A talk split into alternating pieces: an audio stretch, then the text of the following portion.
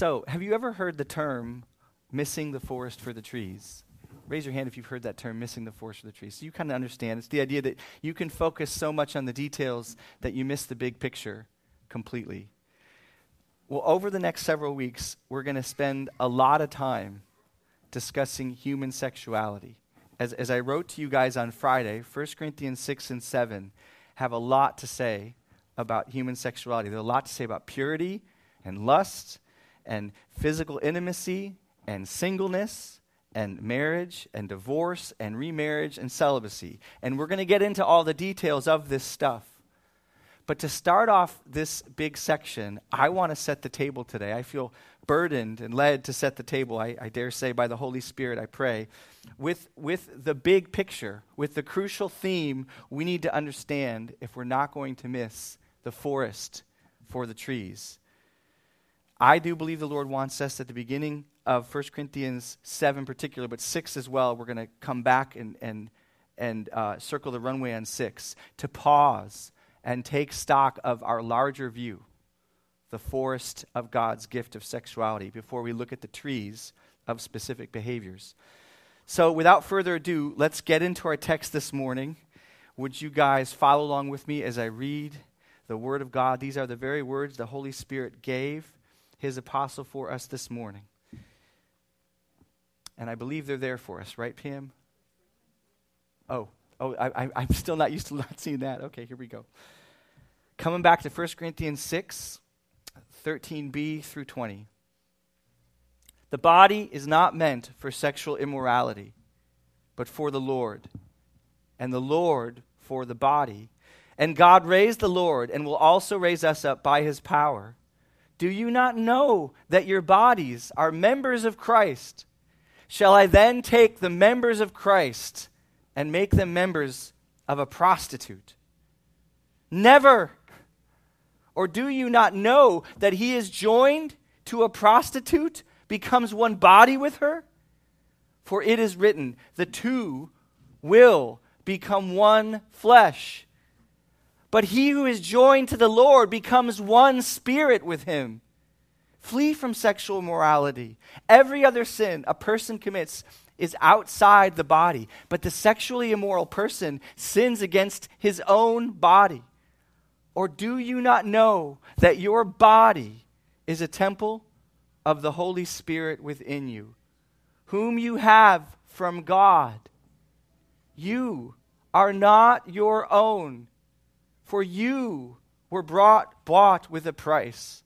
So glorify God in your body.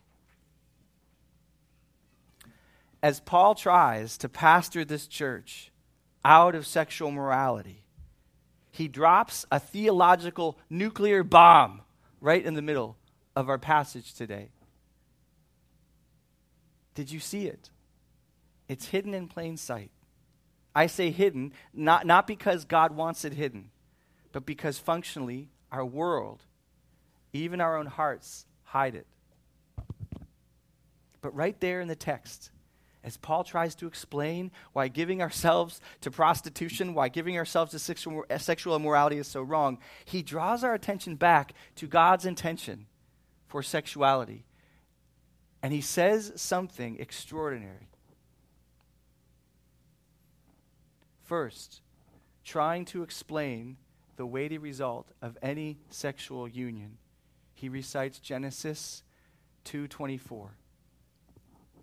For as it is written, the two will become one flesh. And at first you might think, yes, yes, yes, Paul, I understand. Two become one flesh. I know sexual in- intimacy is for marriage, for one man, for one woman, for one lifetime. We should not give what God meant for committed marriage to a prostitute. I understand. But then in a flash, so quick you can miss it, he drops this 500 ton megaton bomb. Right away, he says, But he who is joined to the Lord becomes one spirit with him. He connects the one flesh reality of sexual union between men and women in Genesis 2 with its parallel union in the spirit realm between Jesus and his people. Did you see that?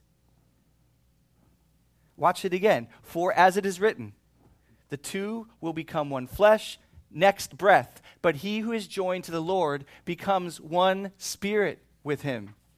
See, in the gift of human sexuality, there is another gift. In the gift of human sexuality, there is another gift, a greater gift. God is trying to tell us through human sexuality about who He is and who we are to Him. God is trying to tell us through human sexuality about who He is and who we are to Him. Listen, if, whether you're single or married or divorced, whether you're young or old or same sex attracted or struggling with pornography, whether you're on the, wherever you are on the increasingly turbulent highway of Western sexuality, the message of the Bible is that, firstly, primarily, sexuality and marriage isn't mainly about your passion and desire. It's first about God's passion and desire for us. He's using it to tell us something. And we need to be able to see that. So I want to pray with you before we go any further. I want to pray.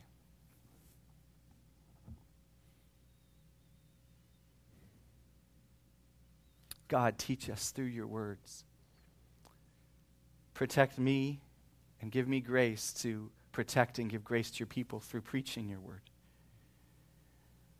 I pray that we would see what you are trying to say to us today and that your Holy Spirit would work in power. And I trust that you will, Lord, because you are a good husband to your bride.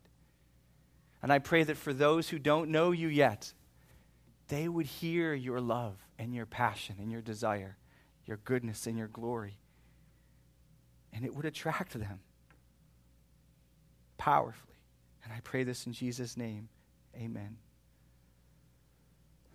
So, the big message here again is that in God's gift of human sexuality, there's a greater gift. Him telling us through it who He is and who we are to Him. Do you believe that? Let's go back to verse 16 and to the very beginning of human sexuality. Paul says, For as it is written, the two will become one flesh. This is a quote from Genesis 2 at the very beginning of creation. And there, God creates Adam and says, for the first time since anything was created, before sin entered the world, God says, something's not good. It's not good. After saying everything's good, he says, this isn't good. Adam's alone. And so he puts the man he made into a deep sleep and creates from the man's own flesh the first woman, Eve which means from man. Adam's reaction, or, or woman, means from man. Adam's reaction is astonishment, fulfillment, joy. It's, it's the reaction of someone whose longing has been fulfilled, finally. He says this This at last is bone of my bones and flesh of my flesh. She shall be called woman because she was taken out of man. And then the Holy Spirit says, Therefore, a man shall leave his mother, his father, and his mother, and hold fast to his wife, and they shall become one flesh. They shall become one flesh.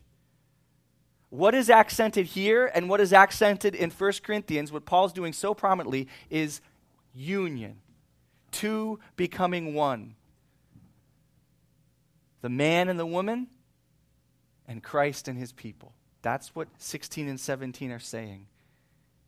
Without losing who they are individually, two become one. This is what marriage is to be. This is what sexual intimacy is to be. And in Genesis 2, here at the very beginning, marriage and sexual expression are virtually synonymous to be one flesh sexually in Genesis 2 is to be married in Genesis 2. And to be married in Genesis 2 is described as being one flesh sexually.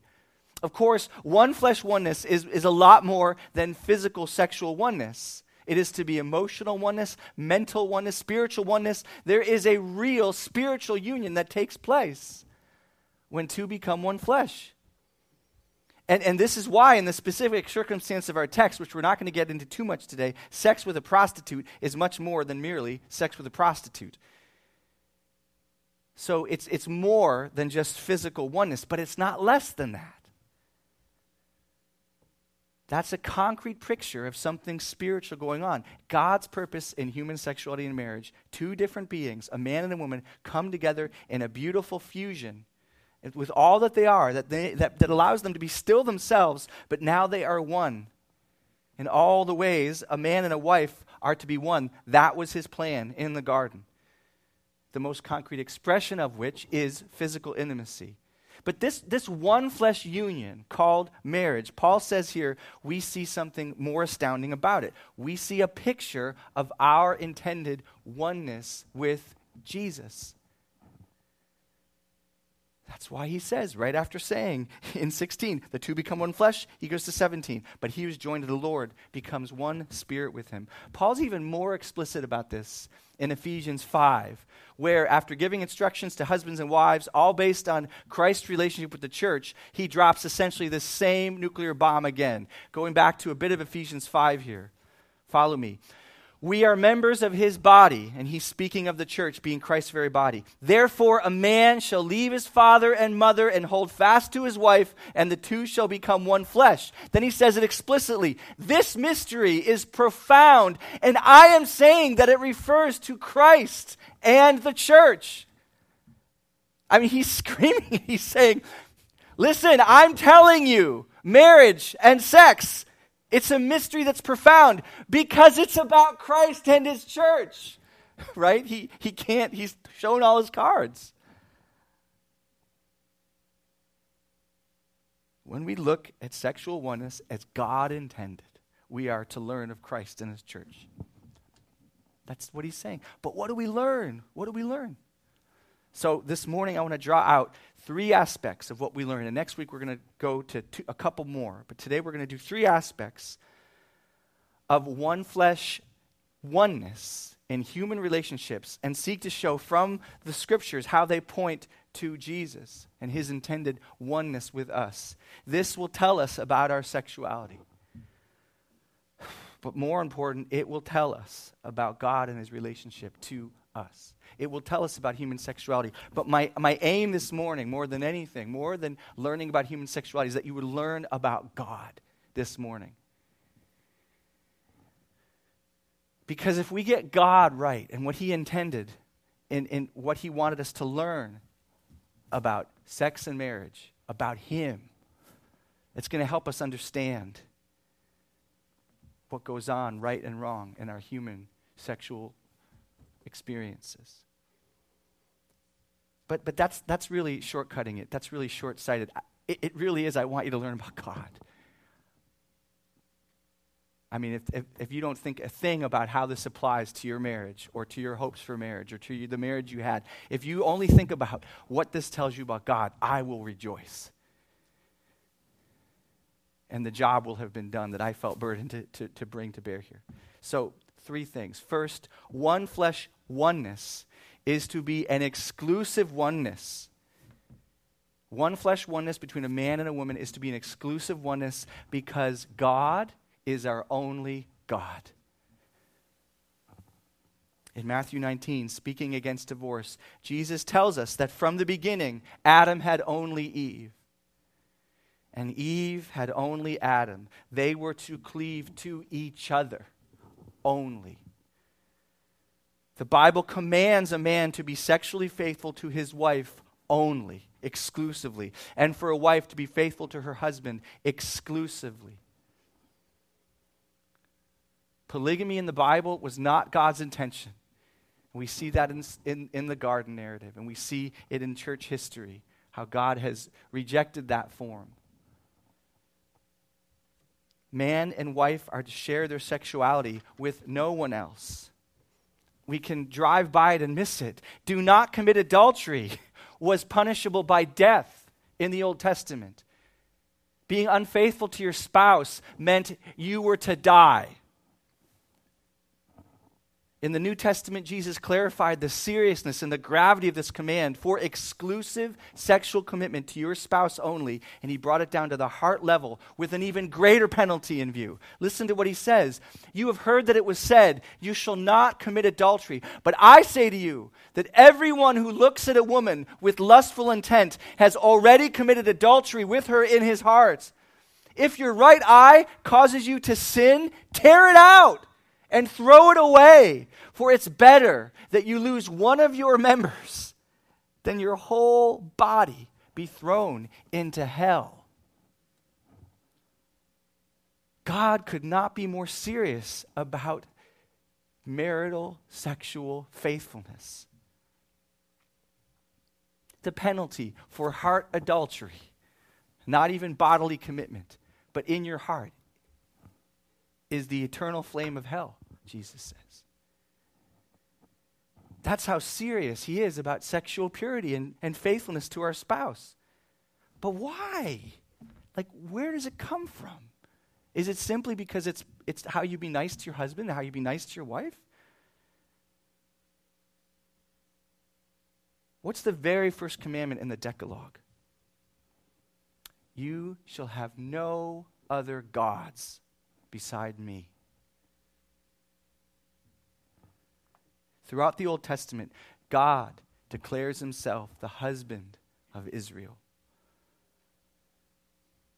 Again and again and again. That is how he pictures himself, and that's how he pictures Israel husband and bride. It's not the only picture, but it's such a prominent picture.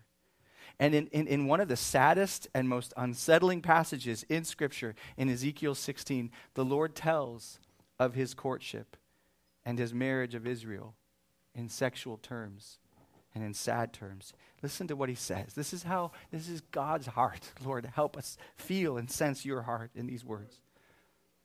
Yes, Lord. From Ezekiel 16, this is Yahweh speaking to Israel. When I passed by you again and saw you, behold, you were at the age for love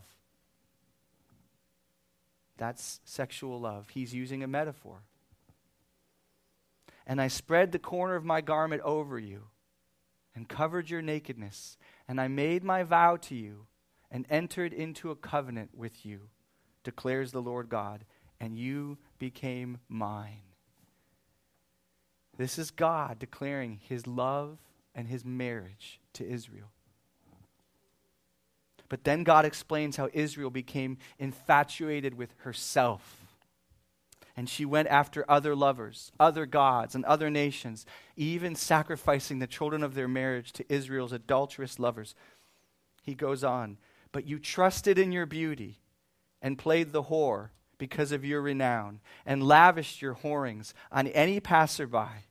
Your beauty became his and you took your sons and your daughters, whom you had borne to me, and these you sacrificed to them to be devoured.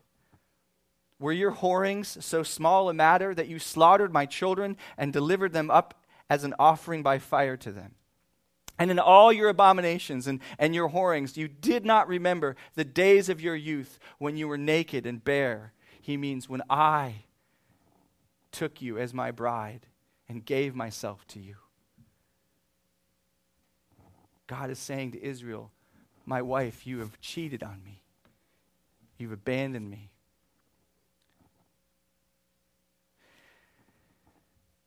James picks up on this very theme when he scolds the church for abusing each other for worldly lusts in James 4. Here's what he says to the church You adulterous people. Do you not know that friendship with the world is enmity with God? Therefore, whoever wishes to be a friend of the world makes himself an enemy of God. Now, we have to be careful here because he isn't saying it's wrong to be friends with people in the world. He's talking about living as the world lives, and they're fighting, and they're biting, and they're lusting. And then in verse 5, he says, Do you suppose it is to no purpose that the scripture says, He yearns jealously over the Spirit that He has made to dwell in us. These are hard passages, these are sad passages, but I hope you hear in them something underneath that sadness and hardness. I hope you hear God's desire to have the exclusive place in your heart and that He is jealous for you. He's jealous for you. He's not looking for you to check off some box and come to church and check off some box and have your devotional life and He's jealous for you to want him and to have no other gods before him, to have no other hope greater than him. Do you ever think of God as a jealous spouse, jealous for you? I'm not talking about a rageful, vindictive, petty jealousy, but a spouse who deeply longs for you, his wife, to be faithful, who is grieved to the core when she breaks her vows because she is his and he longs so for her. That's the picture we see again and again in Scripture. In 2 Corinthians 11, Paul is speaking to a church that's being seduced by false Christs and false gospels and false teachers, by, by spotlights and big men on campus and celebrity theologians who don't adhere to the truth.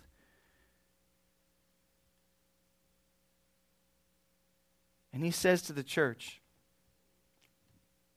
through the Holy Spirit. For I feel a divine jealousy for you, since I betrothed you to one husband to present you as a pure virgin to Christ. Paul's not feeling a divine jealousy on his own behalf.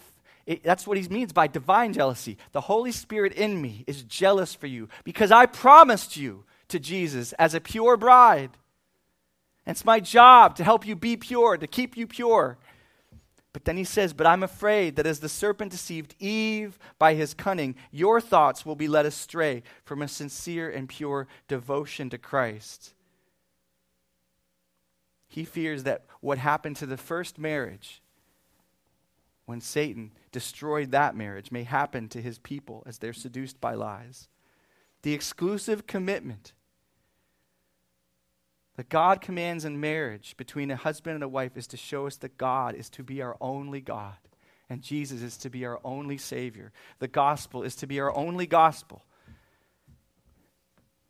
And when we find our hope and our desires met in ways that He forbids, or when we put our ultimate hope or our trust or our real functional peace in good things, even that He gives, such that they become our greatest peace and our greatest longing. And when they go away, we have no peace and we have no hope it provokes his jealousy. But when we fight the fight of faith in Jesus, when we fight to keep our hope in him and depend on his grace to follow him, not our strength, when we flee self hate, self condemnation, and put our hope in his righteousness, when we give ourselves to him in praise and in prayer, in loving obedience, we're living out our marriage to our husband. We're living out our spiritual faithfulness to our husband redeemer, and it gives him delight. It fulfills his jealous longings for us. Last night we sang as a family to God. We, by God's grace, you know, we'll, we'll well, I won't go into the history of all that, but I just want to say last night as we are singing with the kids, and my kids are back there, they remember this. I just stopped. And it, I just had, after reviewing this text, I just said, Do you guys know? Do you guys understand that God loves this? Like he longs for us to sing to him. Like these texts that I've been looking at in Ezekiel and James, they woke me up to the fact that God jealously longs for my devotion. He jealously longs for your worship. He's not up there indifferent. He's not up there in some ivory tower in a professor's office saying, Did they praise me today?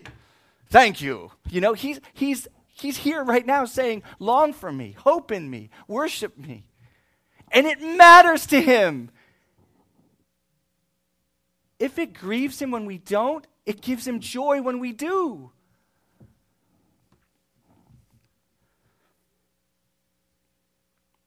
Second, one flesh oneness is to be lasting oneness because Jesus is eternally faithful to us.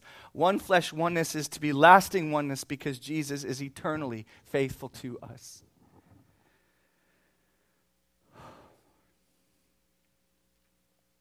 In Genesis 2, it says of a husband, a man shall leave his wife. I'm sorry, a man shall leave. No, it does not. a man shall leave his father and his mother and hold fast to his wife, and they shall become one flesh. Hold fast, hold fast, hold fast. There was no letting go. There was to be no letting go while Eve breathed. Adam was to be there each day, each morning, each evening. She was to be the, the last thing he saw when he laid down. She was to be the first thing he saw when he woke up. Similarly, the wife is bound her whole life to her husband. Now, we'll talk about, there, there are reasons why a marriage can be uh, ended. It's a terrible thing, but it is there. But that is not God's intention. And 1 Corinthians 7, we'll go there in a few weeks specifically. We'll get into that weed. Paul says in verse 39 A wife is bound to her husband as long as he lives. This is God's intention for marriage. A wife is bound to her husband as long as he lives. Listen, till death do us part. Man didn't make that up.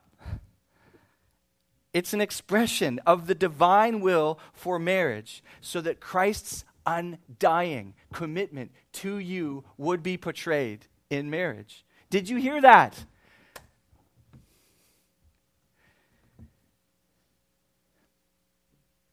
In Jeremiah 31, God proclaims Israel's unfaithfulness again to the covenant. And he says that she did this, quote, though I was a husband to them. But he announces that there is a day coming when he will make a new covenant, a covenant that will never end because it's rooted in something that never ends. He says, I have loved you with an everlasting love.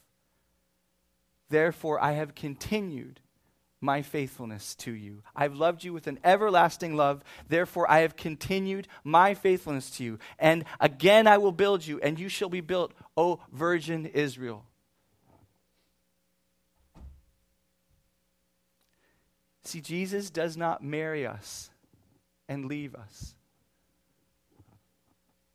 using the most tender and caring words only a betrothed husband would say to his bride. Jesus says to his frightened disciples in John 14, listen to what he says. Let not your hearts be troubled. Believe in God. Believe also in me. In my Father's house are many rooms. If it were not so, would I have told you that I go to prepare a place for you? And if I go and prepare a place for you, I will come again and will take you to myself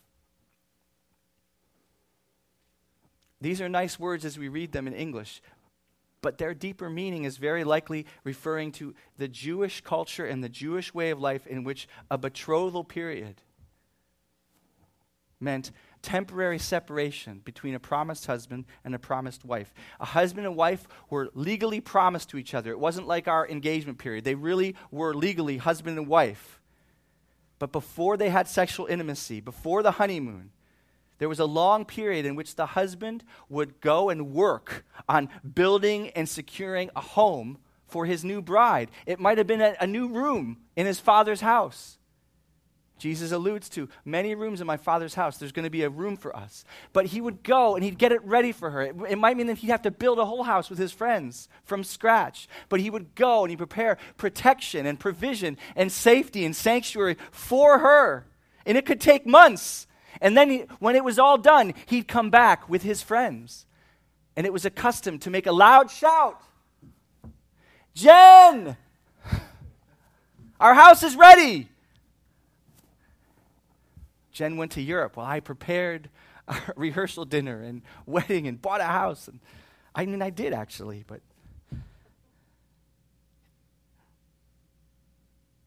But he, with a loud shout, he comes back for her. Jesus uses this analogy with his disciples not to refer to physical intimacy, but what physical intimacy is pointing to his faithfulness, his husbandly commitment to his church. Even if he has to go away, he's saying right now, even if I'm going away, it's not to leave you, but to prepare our home. Prepare our dwelling for an eternity where I will provide for you, protect you, love you, and be faithful to you. In Revelation 21, John sees the day when our marriage to our husband Redeemer will be fully complete and consummated. John, in Revelation 21, John says these words. He says, I saw the holy city, New Jerusalem, coming down out of heaven from God, prepared as a bride adorned for her husband.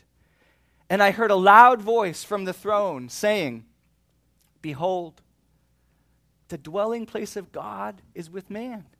He will dwell with them, and they will be his people, and God himself will be with them as their God. He will wipe away every tear from their eye, and death shall be no more. Neither shall there be mourning, nor crying, nor pain any more, for the former things have passed away.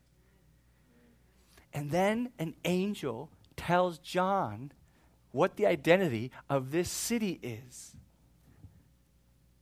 He says the city is the bride the wife of the Lamb. Do you know who the bride, the wife of the Lamb is? It's you. It's you. It's you. He's preparing. He's preparing an eternity of provision, security, safety, joy, hope, ecstasy peace, happiness for you. We talked about this last week, didn't we? Sit at my right hand while I make your enemies a footstool for your feet. Our Redeemer husband, though, has never really left us, and he will never leave us. He is with us spiritually through the Holy Spirit. And even though gone physically, we know we will see him again face to face even as we have him in our hearts now. His commitment to us never ends, and that's why one flesh, sexual oneness finds its only right fulfillment in a marriage covenant in which a husband and a wife give themselves to each other alone and only in a lifelong commitment of oneness. And I know I'm, I, I, I know you. I love you guys. I know some of you guys have suffered the loss of this or suffered the functional decay of it. But you're not going to suffer the loss of it with Christ Jesus. And your marriage, as poor as it might be, is not the end of marriage. It's not pointing to itself. Thank God, right? It might be doing a bad job of reflecting, but the reflection, what it's supposed to be reflecting, is loses nothing because of this. Lastly, one flesh oneness is to be loving oneness because Jesus, every act towards us is love. Exclusive and lifelong faithfulness, they are expressions of love. They are expressions of love. But you can be exclusive. You cannot cheat on your wife. You can be faithful. You cannot divorce your wife in, in that respect. But without love, it's not what God intends it to be. Perhaps the most famous texts for husbands many of you guys probably know it by heart. It's found, you wives probably know it by heart. It's found in Ephesians 5. Husbands, Paul says, love your wives as Christ loved the church and gave himself up for her, that he might sanctify her, make her holy, having cleansed her by the washing of water with the word. He saved her with the gospel. He's making her holy, so that he might present the church to himself in splendor. Without spot or wrinkle or any such thing, that she might be holy and without blemish.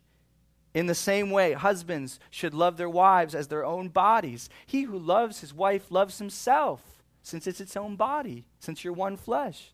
For no one ever hated his own flesh, but nourishes it and cherishes it, just as Christ does the church, because we are members of his body.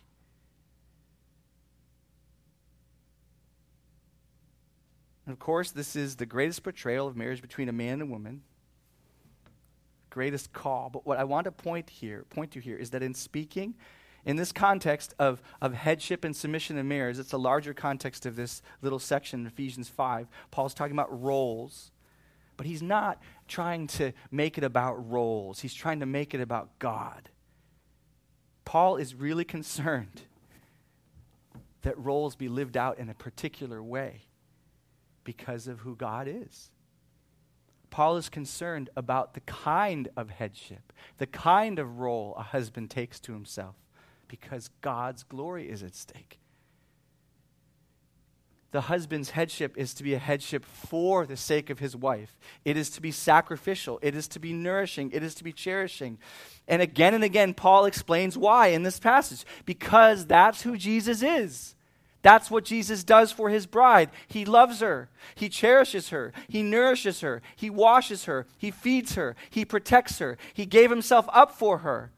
And that's what he continues to do at God's right hand this morning, right now, for you. He continues giving himself up for you as he spends his whole eternal life interceding for you. Hebrews 7:25 and Romans 8 tell us he's at the right hand of God right now, husbanding you, protecting you, preserving you, interceding for you. Yes, we believe in the authority of husbands in our church because the Bible teaches that. But authority exercised outside of love will never receive God's blessing because it perverts and lies about Jesus. To my own rebuke, I need to be reminded again and again that a Christian's husband's first instinct should never be authority, but sacrificial love. And any authority or leadership a husband exerts void of love is stealing from God. You're stealing the mantle of headship and using it for yourself, using it for myself instead of for Him. And you're calling God's discipline on yourself. This is why 1 Peter 3 warns husbands not to refuse honor and compassion to their wives, lest their prayers to God be ineffective. This is why God says to cold hearted husbands in Malachi 3 who were abandoning their wives, listen to his heart for the wife. You cover the Lord's altar with tears, with weeping and groaning, because he no longer regards the offering or accepts it with favor from your hand. But you say, Why does he not? Because the Lord was witness between you and the wife of your youth, to whom you have been faithless though she is your companion and your wife by covenant. Did he not make them one with a portion of the Spirit in their union? So guard yourselves in your spirit, and let none of you be faithless to the wife of your youth.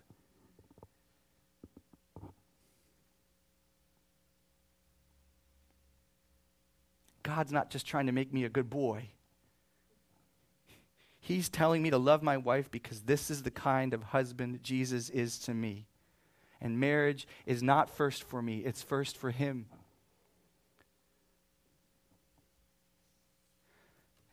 And he treats me as a good husband. He covers my shame, shame. He gives of himself. And this is love. Not that we have loved God, but that he loved us and sent his son to be the propitiation for our sins.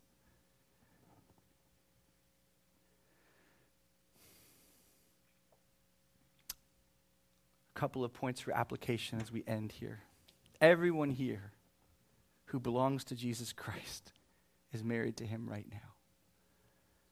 If you're single, you have a marriage. If you're divorced, you have a marriage. If you're mistreated by your husband or your wife in ways that functionally crush you you have a marriage that is real and pure and good. And every marriage on earth is, to greater and lesser degrees, simply a reflection of the true marriage. So God didn't invent marriage on earth with humans and then say, oh, I think maybe I'll try to get married to the church and then I'll use that Adam and Eve metaphor as a good. I'll, no, no, no. It starts with the real marriage. God and his creation, Christ and his bride. Everyone here who belongs to Christ is married to him. You are one spirit with him.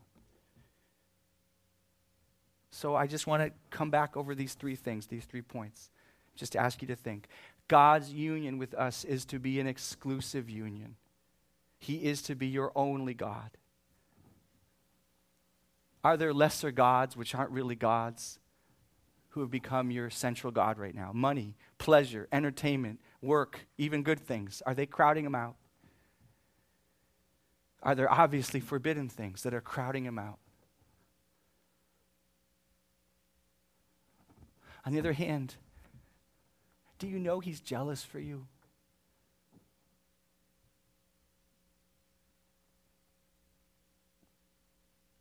Do you know he's jealous for you? Do you know he longs for you? When you sit down to pray before him, do you think he's cold and indifferent? Do you think he's standing with his hands folded on the other side of the boxing ring, waiting to see if you have what it takes and could go 10 rounds with his holiness today? And, or do you know that he longs for you? That he rejoices in your devotion to him? that he loves to hear you sing to him.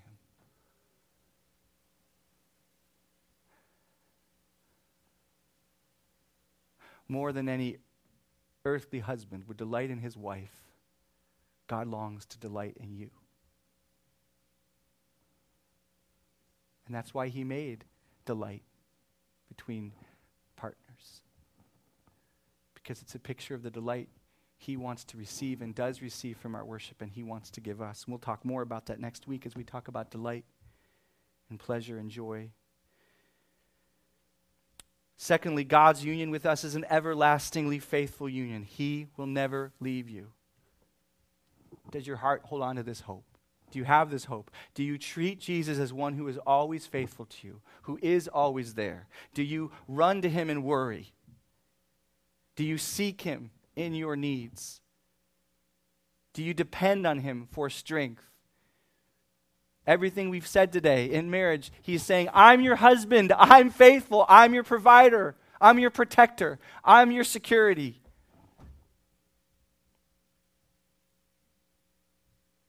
Do you hope in Him as the Savior who will be faithful to keep you to the end?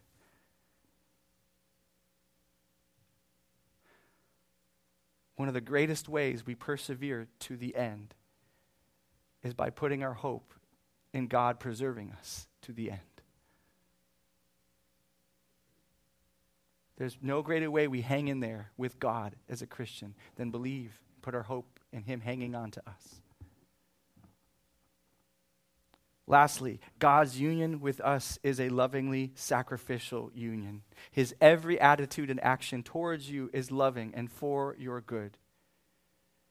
Do you believe right now that your husband redeemer is working out all things, even your suffering, for your good? He calls you to. He argues from the greater to the lesser. He says to you, If I poured out my very blood for you, if I poured out everything in me for you, if I took everything I could take in your sin and died for it and destroyed it for you, if my Father gave the greatest treasure in the universe for you, am I not going to help you with fill in the blank? With unemployment, with disease, with marriage, with hopelessness? you know, am I not going to sustain you and be with you and help you? He, he wants you to fight for faith in His love for you and His faithfulness to you. Are you asking Him to show you that He will be faithful? Calling, Lord, be true to your word. Help me see that again. Are you thinking of Him and going to Him throughout your day as one who loves you and is for you? And, and I, brothers and sisters, I'm preaching to myself. It's one of the gifts of being able to preach. I, I have to go through this in my own heart.